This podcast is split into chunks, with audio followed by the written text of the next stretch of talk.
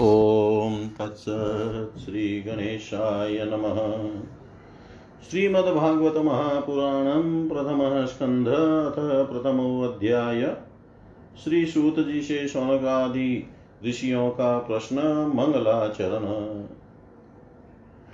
जन्माद्यस्य यतो अन्वयादितरतश्चातेष्वभिज्ञस्वरात् तेने ब्रह्महृदाय आदिकवये मूयन्ति यत शूरय तेजो वारिमृदां यथा विनिमयो यत्र त्रिसर्गो अमृषा धाम्ना स्वेन सदा निरस्तकुहकं सत्यं परं धीमहि धर्मप्रौञ्जितकेतवो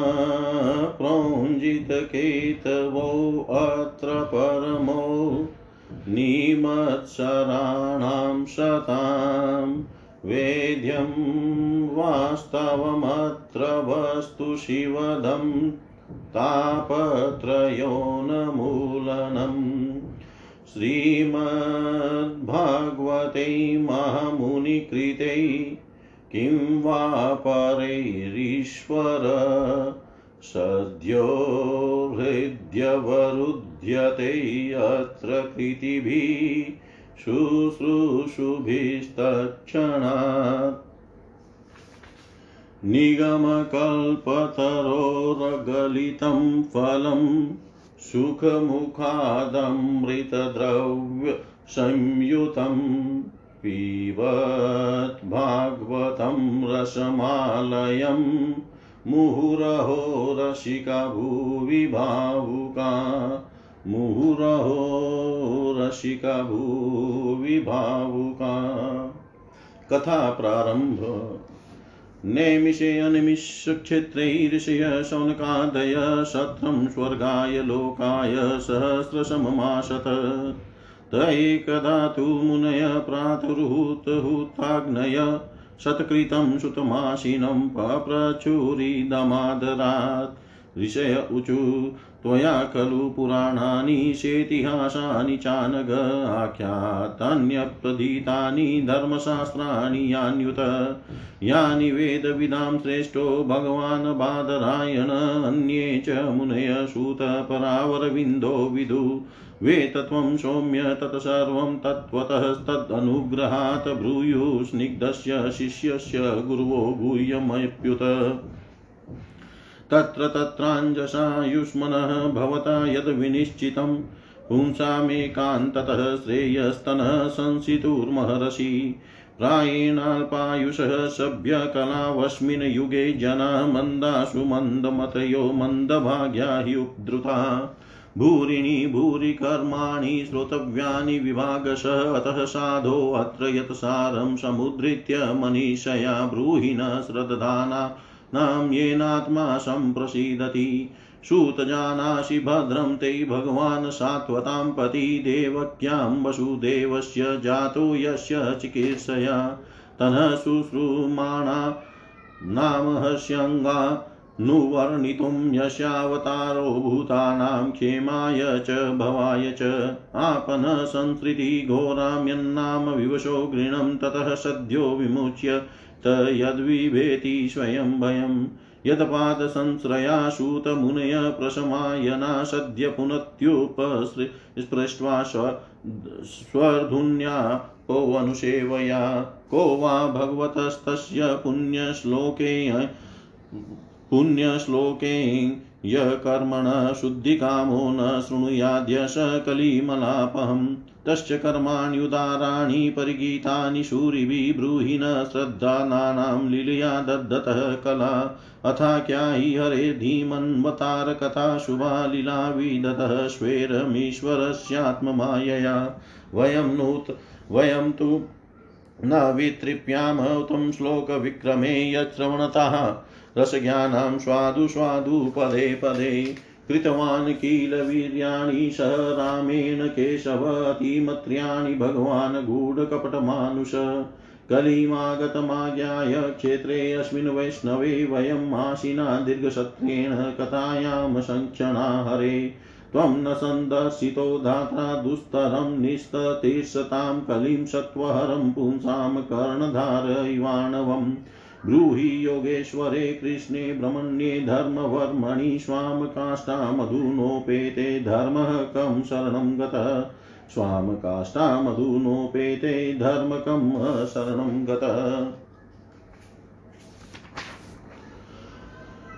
जिससे इस जगत की सृष्टि स्थिति और प्रलय होते हैं, क्योंकि वह सभी सदरूप पदार्थों में अनुगत है और असत पदार्थों से पृथक है। जड़ नहीं, चेतन है, परतंत्र नहीं, स्वयं प्रकाश है, जो ब्रह्म अथवा हिरण्यगर्भ नहीं, प्रत्युत उन्हें अपने संकल्प से ही जिसने उस वेद ज्ञान का दान किया है, जिसके संबंध में बड़े बड़े विद्वान भी मोहित हो जाते हैं। जैसे तेजो में सूर्य रश्मियों में जल का, जल में स्थल का और स्थल में जल का ब्रह्म होता है, वैसे ही जिसमें यह त्रिगुणमयी जागृत स्वप्न सुषुप्ति रूपा सृष्टि मिथ्या होने पर भी अधिष्ठान सत्ता से सत्यवत प्रतीत हो रही है, उस अपनी स्वयं प्रकाश ज्योति से सर्वदा और सर्वदा माया और माया कार्य से पूर्णत मुक्त रहने वाले परम सत्य रूप परमात्मा का हम ध्यान करते हैं।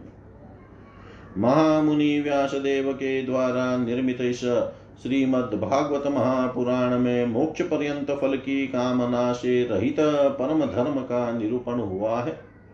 इसमें शुद्धांतकरण, सत्पुरुषों के जानने योग्य उस वास्तविक वस्तु परमात्मा का निरूपण हुआ है, जो तीनों तापों का जड़ से नाश करने वाली और परम कल्याण देने वाली है। अब और किसी साधन या शास्त्र से क्या प्रयोजन, जिस समय भी सुकृति पुरुष इसके श्रवण की इच्छा करते हैं, ईश्वर उसी समय अविलंब उनके हृदय में आकर बंदी बन जाता है। रस के मर्मज्ञ भक्तजन, यह श्रीमद्भागवत वेद रूप कल्प वृक्ष का पका हुआ फल है। श्री सुखदेव रूप तोते के मुख का संबंध हो जाने से यह परम आनंदमयी सुधा से परिपूर्ण हो गया है। इस फल में छिलका, गुठली आदि त्याज्य अंश तनिक भी नहीं है। यह मूर्तिमान रस है। जब तक शरीर में चेतना रहे, तब तक इस दिव्य भगवत रस का निरंतर बार बार पान करते रहो। यह पृथ्वी पर ही सुलभ है। एक बार भगवान विष्णु एवं देवताओं के परम पुण्यमय क्षेत्र नैमिषारण्य में शौनकादि ऋषियों ने भगवत प्राप्ति की इच्छा से 1,000 वर्षों में पूरे होने वाले एक महान यज्ञ का अनुष्ठान किया। एक दिन उन लोगों ने प्रातः काल अग्निहोत्र आदि नित्य कृत्यों से निवृत्त होकर सूत जी का पूजन किया और उन्हें ऊंचे आसन पर बैठाकर बड़े आदर से यह प्रश्न किया। ऋषियों ने कहा, सूत जी, आप निष्पाप हैं। आपने समस्त इतिहास, पुराण और धर्मशास्त्रों का विधि पूर्वक अध्ययन किया है तथा उनकी भली भांति व्याख्या भी की है। वेद वेताओं में श्रेष्ठ भगवान बादरायण ने एवं भगवान के सगुण निर्गुण रूप को जानने वाले दूसरे मुनियों ने जो कुछ जाना है, उन्हें जिन विषयों का ज्ञान है, वह सब आप वास्तविक रूप में जानते हैं। आपका हृदय बड़ा ही सरल और शुद्ध है, इसी से आप उनकी कृपा और अनुग्रह के पात्र हुए हैं। गुरुजन अपने प्रेमी शिष्य को गुप्त से गुप्त बात भी बता दिया करते हैं। आयुष्मान, आप कृपा करके यह बतलाइए कि उन सब शास्त्रों, पुराणों और गुरुजनों के उपदेशों में कलियुगी जीवों के परम कल्याण का सहज साधन आपने क्या निश्चय किया है। आप संत समाज के भूषण हैं। इस कलियुग में प्राय लोगों की आयु कम हो गई है। साधन करने में लोगों की रुचि और प्रवृत्ति भी नहीं है। लोग आलसी हो गए हैं। उनका भाग्य तो मंद है ही, समझ भी थोड़ी है। इसके साथ ही वे नाना प्रकार की विघ्न बाधाओं से घिरे हुए भी रहते हैं। शास्त्र भी बहुत से हैं, परंतु उनमें से एक निश्चित साधन का नहीं, अनेक प्रकार के कर्मों का वर्णन है। साथ ही वे इतने बड़े हैं कि उनका एक अंश सुनना भी कठिन है। आप परोपकारी है। अपनी बुद्धि से उनका सार निकालकर प्राणियों के परम कल्याण के लिए हम श्रद्धालुओं को सुनाइए, जिससे हमारे अंतकरण की शुद्धि प्राप्त हो। प्यारे सूत जी, आपका कल्याण हो। आप तो जानते ही हैं कि यदुवंशियों के रक्षक भक्त वत्सल भगवान श्री कृष्ण वसुदेव की धर्मपत्नी देवकी के गर्भ से क्या करने की इच्छा से अवतीर्ण हुए थे। हम उसे सुनना चाहते हैं। आप कृपा करके हमारे लिए उसका वर्णन कीजिए, क्योंकि भगवान का अवतार जीवों के परम कल्याण और उनकी भगवत प्रेममयी समृद्धि के लिए ही होता है। यह जीव जन्म मृत्यु के घोर चक्र में पड़ा हुआ है। इस स्थिति में भी यदि वह कभी भगवान के मंगलमय नाम का उच्चारण कर ले तो उसी क्षण उससे मुक्त हो जाए, क्योंकि स्वयं भय भी भगवान से डरता है।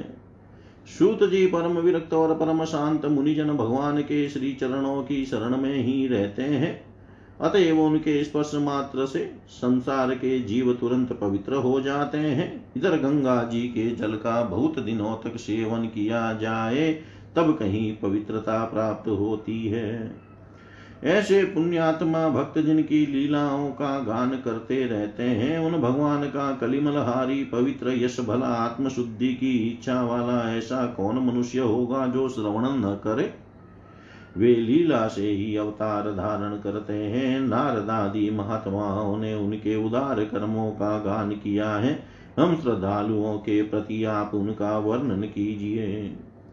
बुद्धिमान सूत जी, सर्वसमर्थ प्रभु अपनी योग माया से स्वच्छंद लीला करते हैं। आप उन श्री हरि की मंगलमयी अवतार कथाओं का अब वर्णन कीजिए। पुण्य कीर्ति भगवान की लीला सुनने से हमें कभी भी तृप्ति नहीं हो सकती, क्योंकि रसज्ञ श्रोताओं को पद पद पर भगवान की लीलाओं में नए नए रस का अनुभव होता है।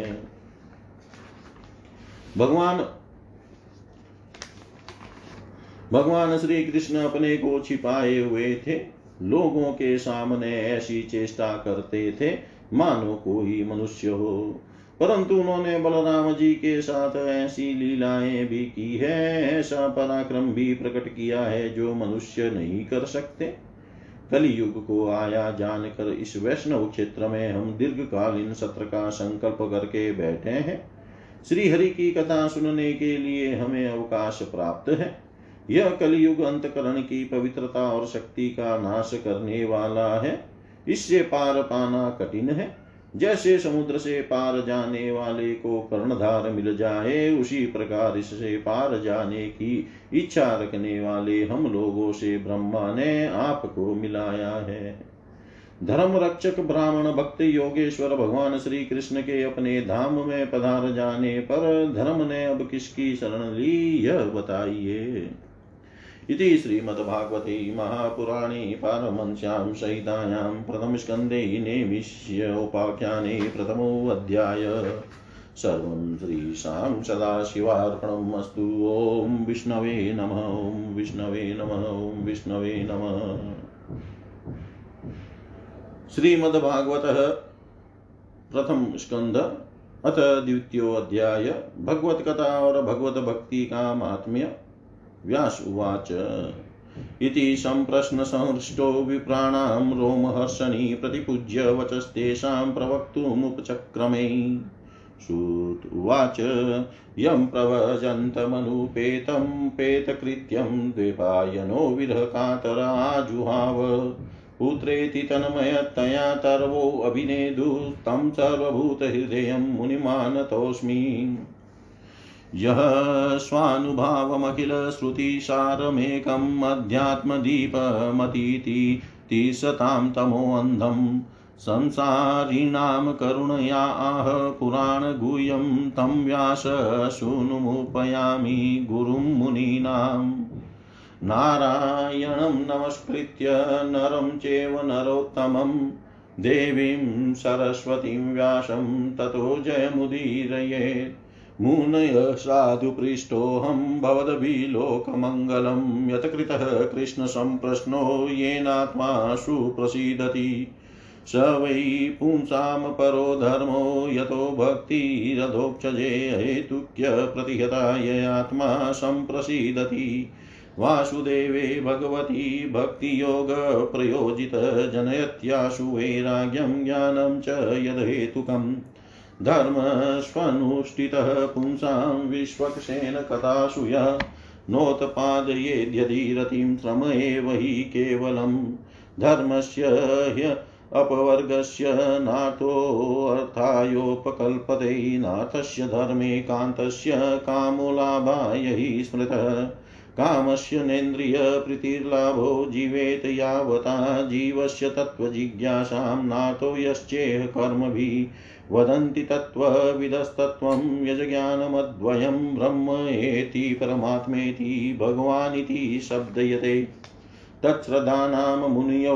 ज्ञानवैराग्ययुक्तया पश्यन्त्यात्मनि चात्मानं भक्त्या श्रुतिगृहीतया अतः पुंभिर्द्विजश्रेष्ठा वर्णाश्रम विभागश स्वनुष्ठितस्य धर्मस्य संसिद्धि हरितोषणम् तस्मादेकेन मनसा भगवान् सात्वतां पति श्रोतव्य कीर्तिव्यश्च ध्येयपूज्यश्च नित्यदा यदनुध्यासिना युक्ता कर्म ग्रन्थि निबन्धनं छिन्दति कोविदास्तस्य को न कुर्यात् कथारतिम् शुश्रूषोधश्रदानस्य वासुदेव कथारुचि शानमहत्सेवया विप्रा पुण्यतीतनिसेवनात् श्री शृण्वतां स्वकथां कृष्ण पुण्यश्रवणकीर्तन ह्यद्यन्तः स्तो हि अभद्राणि विदुनोति सुहृत्सतां नष्टप्रायेष्व भद्रेषु नित्यं भागवतसेवया भगवत्युतं श्लोके भक्तिर्भवति नैष्ठिकी तदा रजस्तमो भावा कामलोभादयश्च ये चेत एतेरनाविधं स्थितं सत्त्वे प्रसीदति एवं प्रसन्नमनसो भगवतभक्तियोगतः भगवतत्त्वविज्ञानं मुक्तसङ्गस्य जायते विद्यते हृदयग्रन्थि छिद्यन्ते सर्वसंशया क्षीयन्ते चास्य कर्माणि दृष्ट एवात्मनीश्वरे अतो वै कवयो नित्यं भक्तिं परमया मुदा वासुदेवे भगवती कुर्वन्त्यात्मप्रसादनीं सत्त्वं रजस्तमः इति प्रगतिगुणास्तेर्युक्तं युक्तः परं पुरुष एक इहास्य दते स्थित्यादये हरिविरिञ्च हरेति संज्ञा श्रेयांसि तत्र खलु सत्त्वतनो नृणाम स्युः पाति वा दारुणो धूमस्तस्मादग्निस्त्रयीमय तमसस्तु रजस्तस्मात् सत्त्वं यद् ब्रह्मदर्शनं वेजिरे मुनयोताग्रे भगवन्मदोक्षजं सत्त्वं शुद्धं क्षेमाय कल्पन्ते येनुतानिह मुमुक्षवो घोररूपाण हित्वा भूतपतिनतः नारायणकला शान्ता भजन्ति अनसूयव रजस्तमः प्रकृतयः समशीला भजन्ति वे पितृभूतप्रजेशादीन श्रीयेश्वर्यप्रजेप्सव वासुदेवपरा वेदा वासुदेवपरा मखा वासुदेवपरा योगा वासुदेवपरा क्रिया वासुदेवपरं ज्ञानं वासुदेवपरं तपः वासुदेवपरो धर्मो वासुदेवपरा गतिः स एवेदं संसर्जाग्रही भगवानात्ममायया सदसतरूपया चाशो गुणमय्या गुणो विभु तया विलसितेष्वेषु गुणेषु गुणवाणीव अन्तः प्रविष्टा भाति विज्ञानेन विजृम्भितः यथा हि अवहितो अग्निदारुष्वेकस्वयोनिषु नानेव भाति विश्वात्मा भूतेषु च तथा पुमान् अशो गुणमयैर्भावैर्भूतसूक्ष्मेन्द्रियात्मभिस्वनिर्मितेषु निर्विष्टो भुङ्क्ते भूतेषु तद्गुणान् भावयत्येष सत्त्वेन लोकान् वै लोकभावन लीलावतारानुरतो देवतीर्यङ्गनरादिषु लीलावतारानुरतो देवतीर्यङ्गनरादिषु। श्री व्यास जी कहते हैं, शौनकादि ब्रह्मवादी ऋषियों के ये प्रश्न सुनकर रोमहर्षण के पुत्र उग्रश्रवा को बड़ा ही आनंद हुआ। उन्होंने ऋषियों के इस मंगलमय प्रश्न का अभिनंदन करके कहना आरंभ किया। सूत जी ने कहा, जिस समय श्री सुखदेव जी का यज्ञोपवीत संस्कार भी नहीं हुआ था, सुतराम लौकिक वैदिक कर्मों के अनुष्ठान का अवसर भी नहीं आया था। उन्हें अकेले ही संन्यास लेने के उद्देश्य से जाते देख कर उनके पिता व्यास जी विरह से कातर होकर पुकारने लगे, बेटा बेटा। उस समय तन्मय होने के कारण श्री सुखदेव जी की ओर से वृक्षों ने उत्तर दिया। ऐसे सबके हृदय में विराजमान श्री सुखदेव मुनि को मैं नमस्कार करता हूँ। यह श्रीमद्भागवत अत्यंत गोपनीय रहस्यात्मक पुराण है। यह भगवत स्वरूप का अनुभव कराने वाला और समस्त वेदों का सार है। संसार में फंसे हुए जो लोग इस घोर ज्ञानांधकार से पार जाना चाहते हैं, उनके लिए आध्यात्मिक तत्वों को प्रकाशित कराने वाला यह एक अद्वितीय दीपक है। वास्तव में उन्हीं पर करुणा करके बड़े बड़े मुनियों के आचार्य श्री सुखदेव जी ने इसका वर्णन किया है। मैं उनकी शरण ग्रहण करता हूँ। मनुष्यों में सर्वश्रेष्ठ भगवान के अवतार नर नारायण, ऋषियों को, सरस्वती देवी को और श्री व्यास देव जी को नमस्कार करके तब संसार और अंतःकरण के समस्त विकारों पर विजय प्राप्त कराने वाले इस श्रीमद्भागवत महापुराण का पाठ करना चाहिए। ऋषियों, आपने संपूर्ण विश्व के कल्याण के लिए यह बहुत सुंदर प्रश्न किया है, क्योंकि यह प्रश्न श्री कृष्ण के संबंध में है और इससे भली भांति आत्मशुद्धि हो जाती है। मनुष्यों के लिए सर्वश्रेष्ठ धर्म वही है जिसमें भगवान श्री कृष्ण में भक्ति हो। भक्ति भी ऐसी जिसमें किसी प्रकार की कामना न हो और जो नित्य निरंतर बनी रहे। ऐसी भक्ति से हृदय आनंद स्वरूप परमात्मा की उपलब्धि करके कृतकृत्य हो जाता है।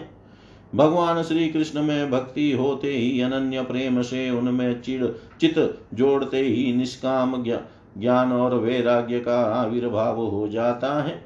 धर्म का ठीक ठीक अनुष्ठान करने पर भी यदि मनुष्य के हृदय में भगवान की लीला कथाओं के प्रति अनुराग का उदय न हो तो वह निरा श्रम ही श्रम है।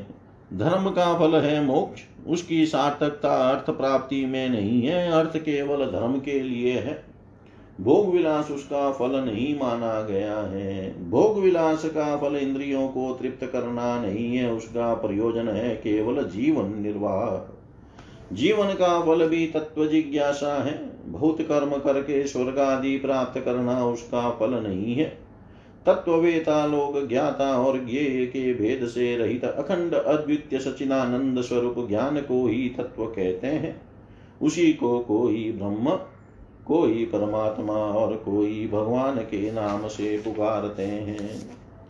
श्रद्धालु मुनिजन भागवत श्रवण से प्राप्त ज्ञान वैराग्य युक्त भक्ति से अपने हृदय में उस परम तत्व रूप परमात्मा का अनुभव करते हैं।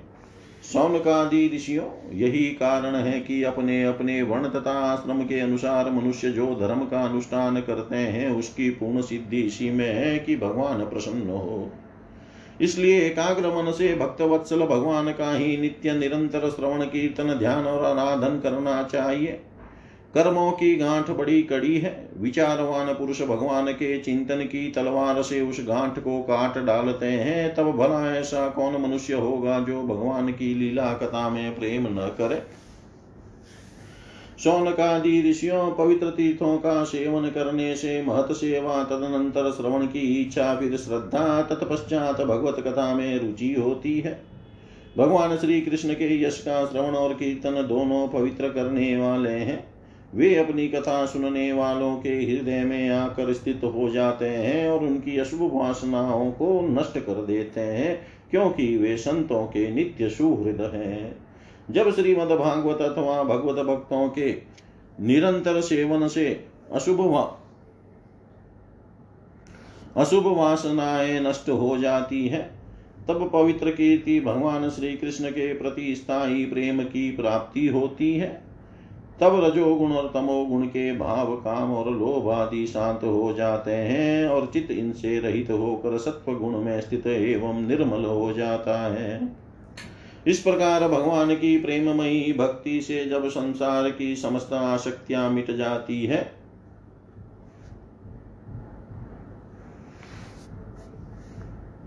हृदय आनंद से भर जाता है, तब भगवान के तत्व का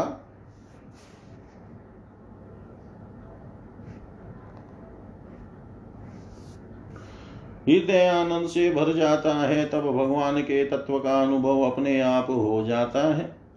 हृदय में आत्म स्वरूप भगवान का साक्षात्कार होते ही हृदय की ग्रंथि टूट जाती है, सारे संदेह मिट जाते हैं और कर्म बंधन क्षीण हो जाता है। इसी से बुद्धिमान लोग नित्य निरंतर बड़े आनंद से भगवान श्री कृष्ण के प्रति प्रेम भक्ति करते हैं, जिसे आत्म प्रसाद की प्राप्ति होती है। प्रकृति के तीन गुण हैं, सत्य, रज और तम। इनको स्वीकार करके इस संसार की स्थिति, उत्पत्ति और प्रलय के लिए एक अद्वितीय परमात्मा ही विष्णु, ब्रह्मा और रुद्र ये तीन नाम ग्रहण करते हैं। फिर भी मनुष्यों का परम कल्याण तो सत्वगुण स्वीकार करने वाले श्री हरि से ही होता है।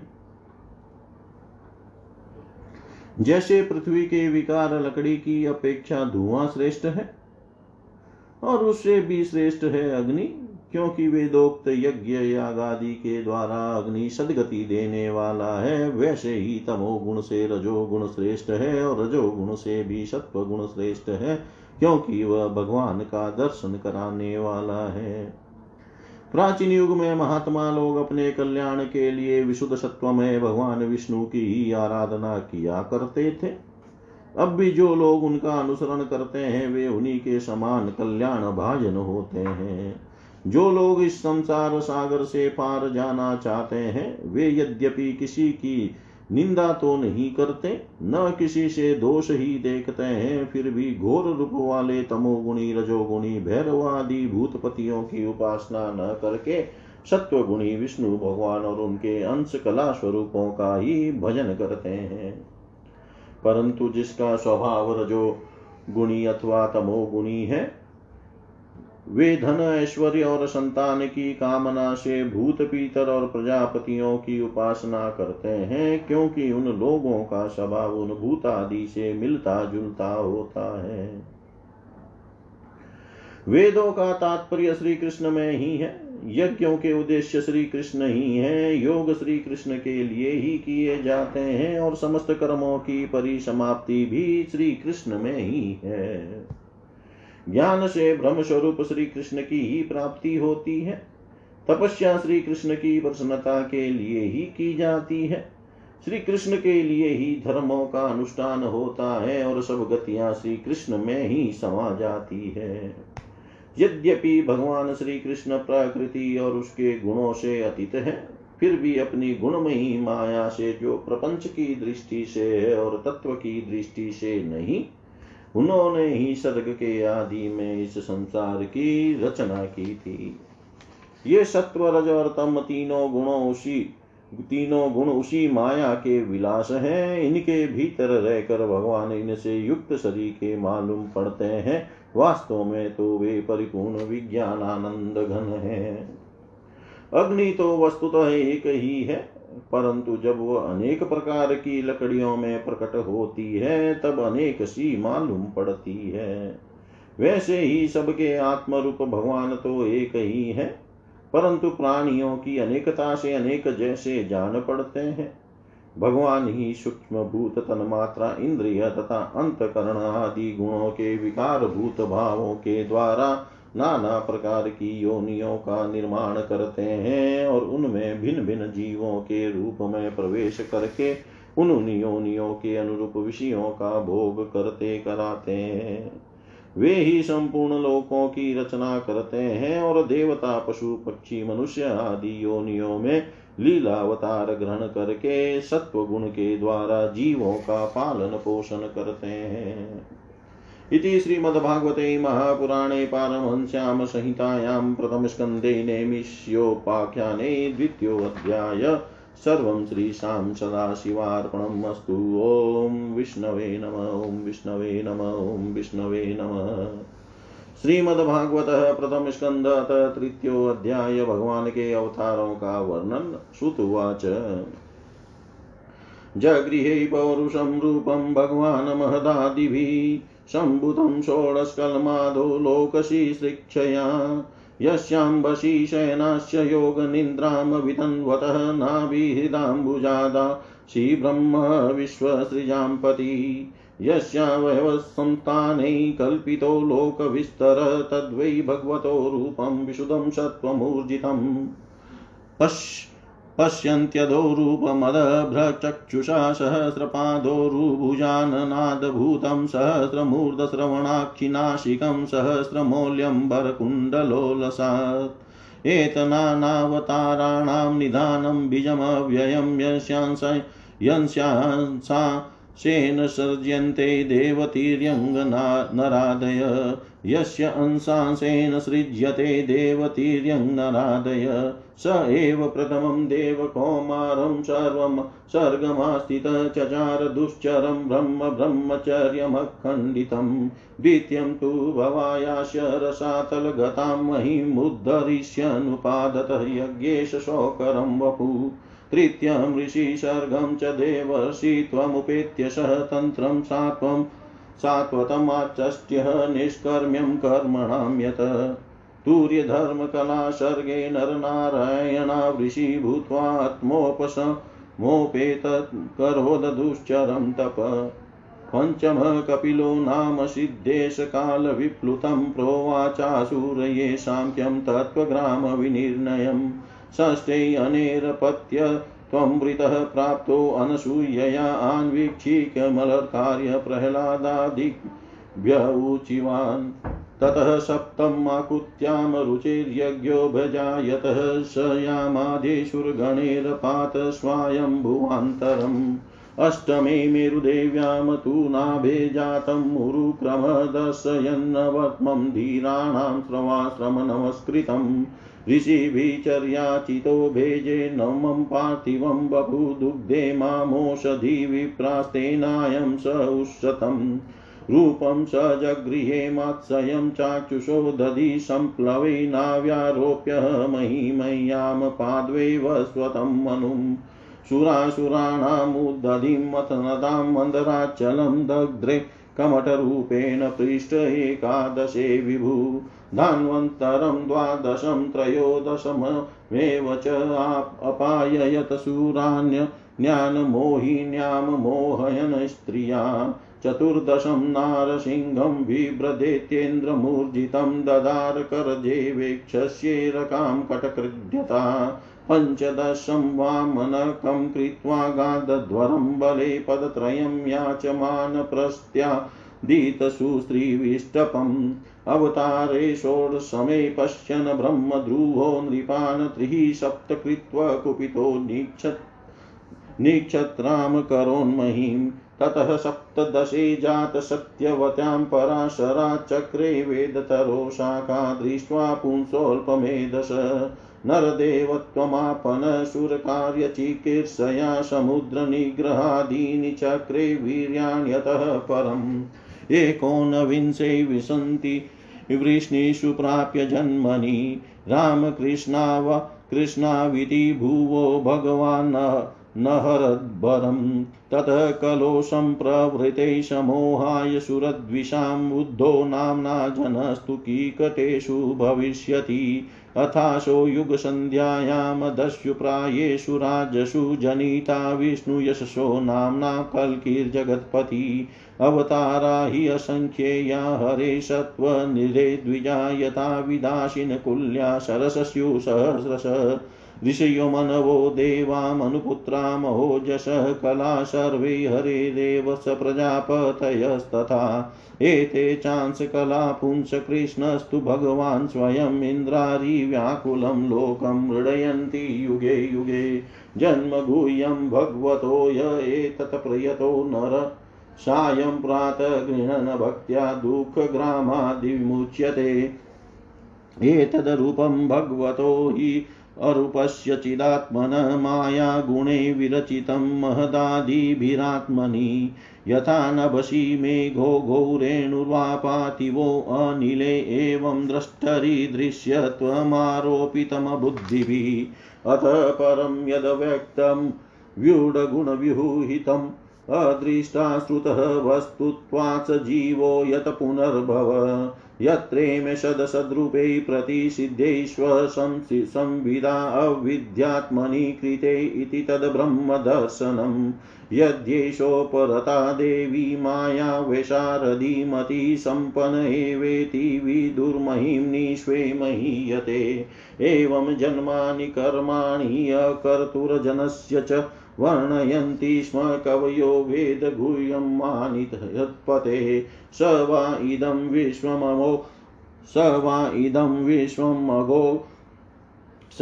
इदं विश्वम् अमोघलिलः सृजत्यवत्यति न सज्जते अस्मिन् भूतेषु चान्तरितम् आत्मतन्त्रः षाण्वर्गिकं जिग्रति षड्गुणेश न चास्य कश्चिन्निपुगे निपुणेन धातुर्रवेति जन्तुकुमनीश ऊति नामानि रूपाणि मनोवचोभिसन्तन्वत्तो नटचर्यामि वाग्य सवेद धातु पदवीं परस्य दुरंत वीर्यस्य रतांगपाणे यो मायया संततयानुवृत्त्या भजेत तदपादरसो जगन्धम् अन्तेह धन्या भगवन्त इथं यद्वासुदेवे अखिल लोकनाथे कुर्वन्ति सर्वात्मकमात्मभावं न यत्र भूय परिवर्त उग्र इदं भागवतं नाम पुराणं ब्रह्म संहितं उत्तम श्लोकचरितं चकार भगवान् ऋषि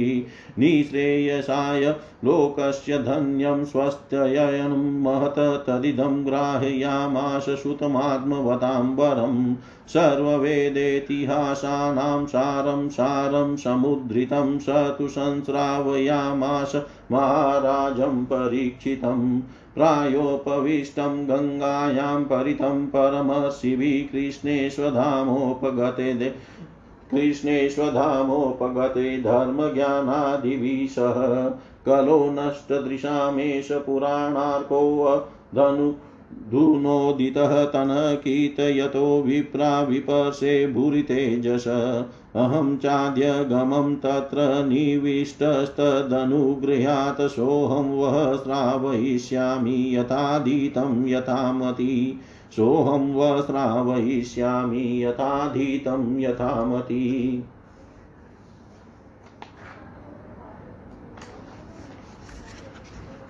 सूत जी कहते हैं, सृष्टि के आदि में भगवान ने लोकों के निर्माण की इच्छा होते ही उन्होंने महतत्व आदि से निष्पन्न पुरुष रूप ग्रहण किया। उसमें 10 इंद्रियां, 1 मन और 5 भूत, ये 16 कलाएं थी। उन्होंने कारण जल में शयन करते हुए जब योग निद्रा का विस्तार किया, तब उनके नाभि सरोवर में से एक कमल प्रकट हुआ और उस कमल से प्रजापतियों के अधिपति ब्रह्मा जी उत्पन्न हुए। भगवान के उस विराट रूप के अंग प्रत्यंग में ही समस्त लोकों की कल्पना की गई है। वह भगवान का विशुद्ध सत्वमय श्रेष्ठ रूप है।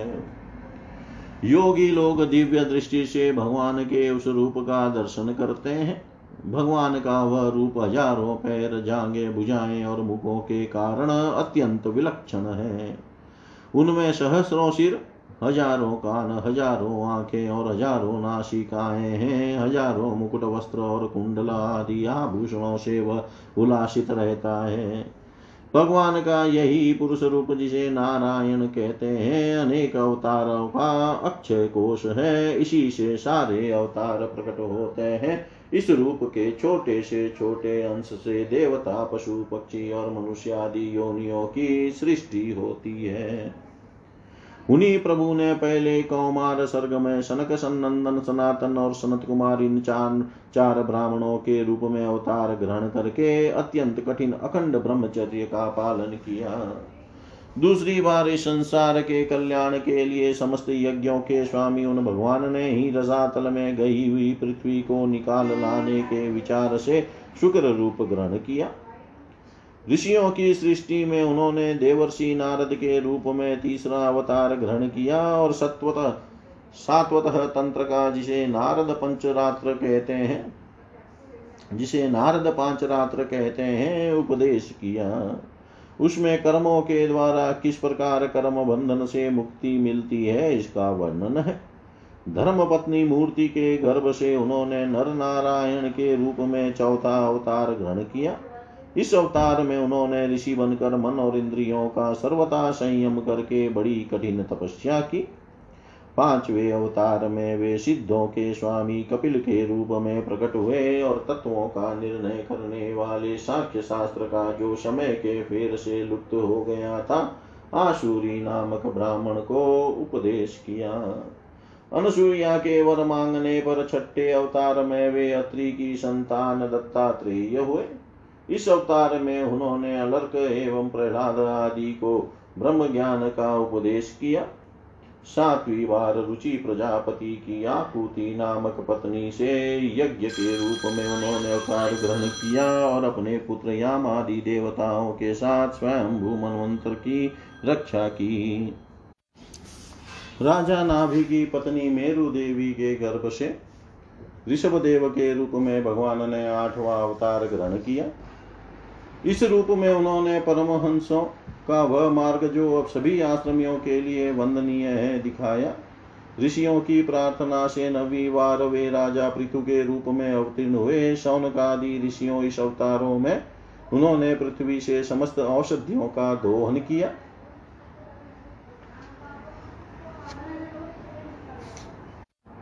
इससे यह अवतार सबके लिए बड़ा ही कल्याणकारी हुआ। चाक्षुष मनवंतर के अंत में जब सारी त्रिलोकी समुद्र में डूब रही थी तब उन्होंने मत्स्य के रूप में 10वां अवतार ग्रहण किया और पृथ्वी रूपी नौका पर बैठा कर अगले मनवंतर के अधिपति वैवस्वत मनु की रक्षा की। जिस समय देवता और दैत्य समुद्र मंथन कर रहे थे उस समय 11वां अवतार धारण करके कच्छप रूप से भगवान ने मंद्राचल को अपनी पीठ पर धारण किया। 12वीं बार धनवंतरी के रूप में अमृत लेकर समुद्र से प्रकट हुए और 13वीं बार मोहिनी रूप धारण करके दैत्यों को मोहित करते हुए देवताओं को अमृत पिलाया।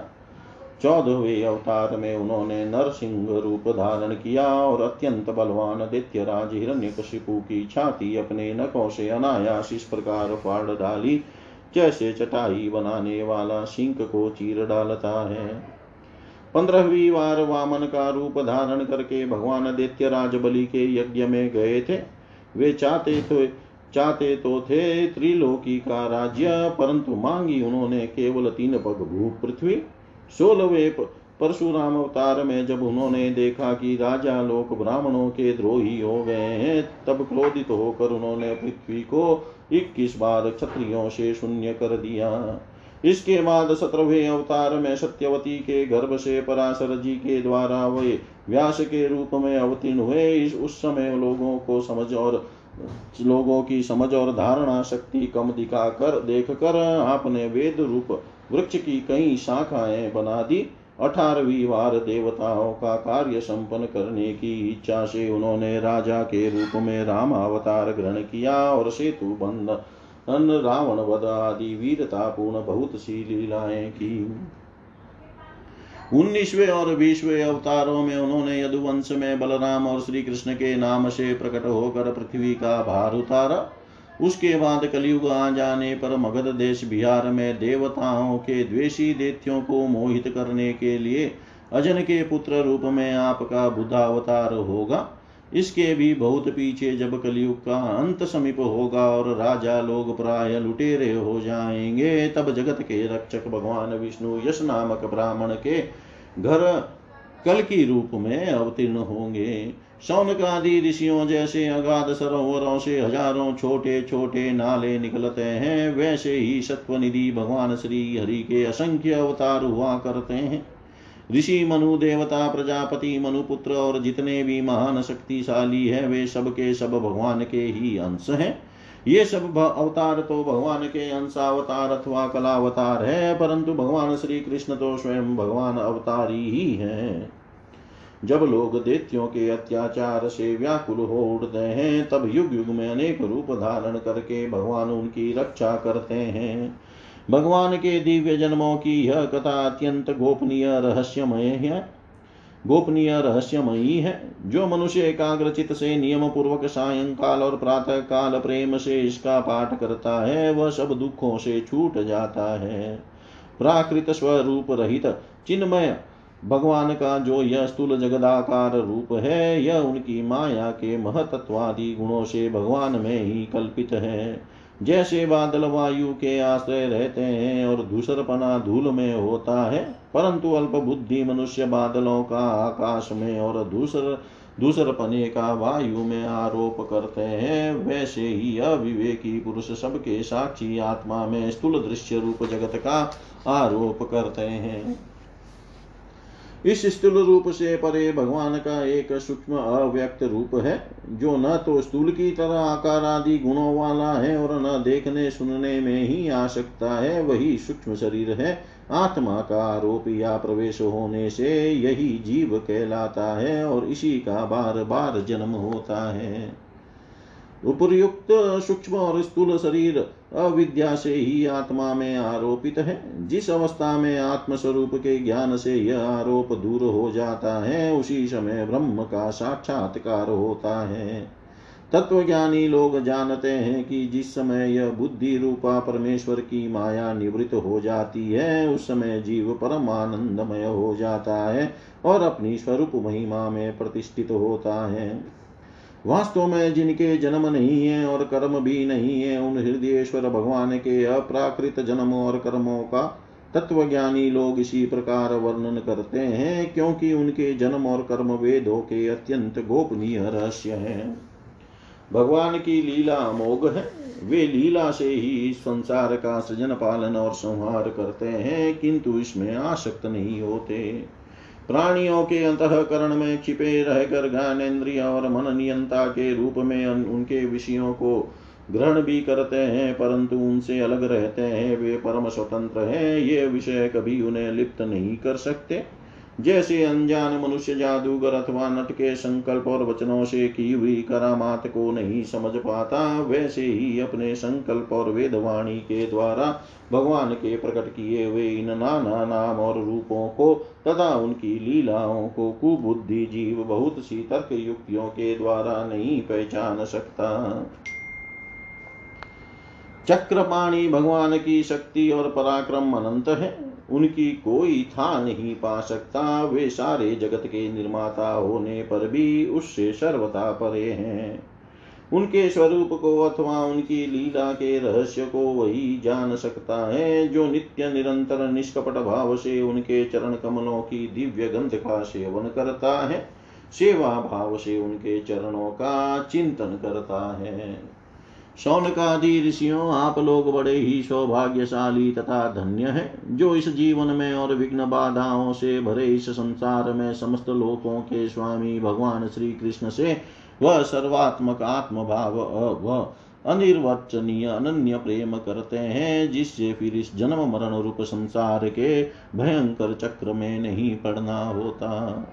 भगवान वेद व्यास ने यह वेदों के समान भगवत चरित्र से परिपूर्ण भागवत नामक पुराण बनाया है। उन्होंने इस श्लाघनीय कल्याणकारी और महान पुराण को लोगों के परम कल्याण के लिए अपने आत्मज्ञानी शिरोमणि पुत्र को ग्रहण कराया। इसमें सारे वेद और इतिहासों का सार संग्रह किया गया है। सुखदेव जी ने राजा परीक्षित को यह सुनाया। उस समय वे परमर्षियों से घिरे हुए आमरण अनशन का व्रत लेकर गंगा तट पर बैठे हुए थे।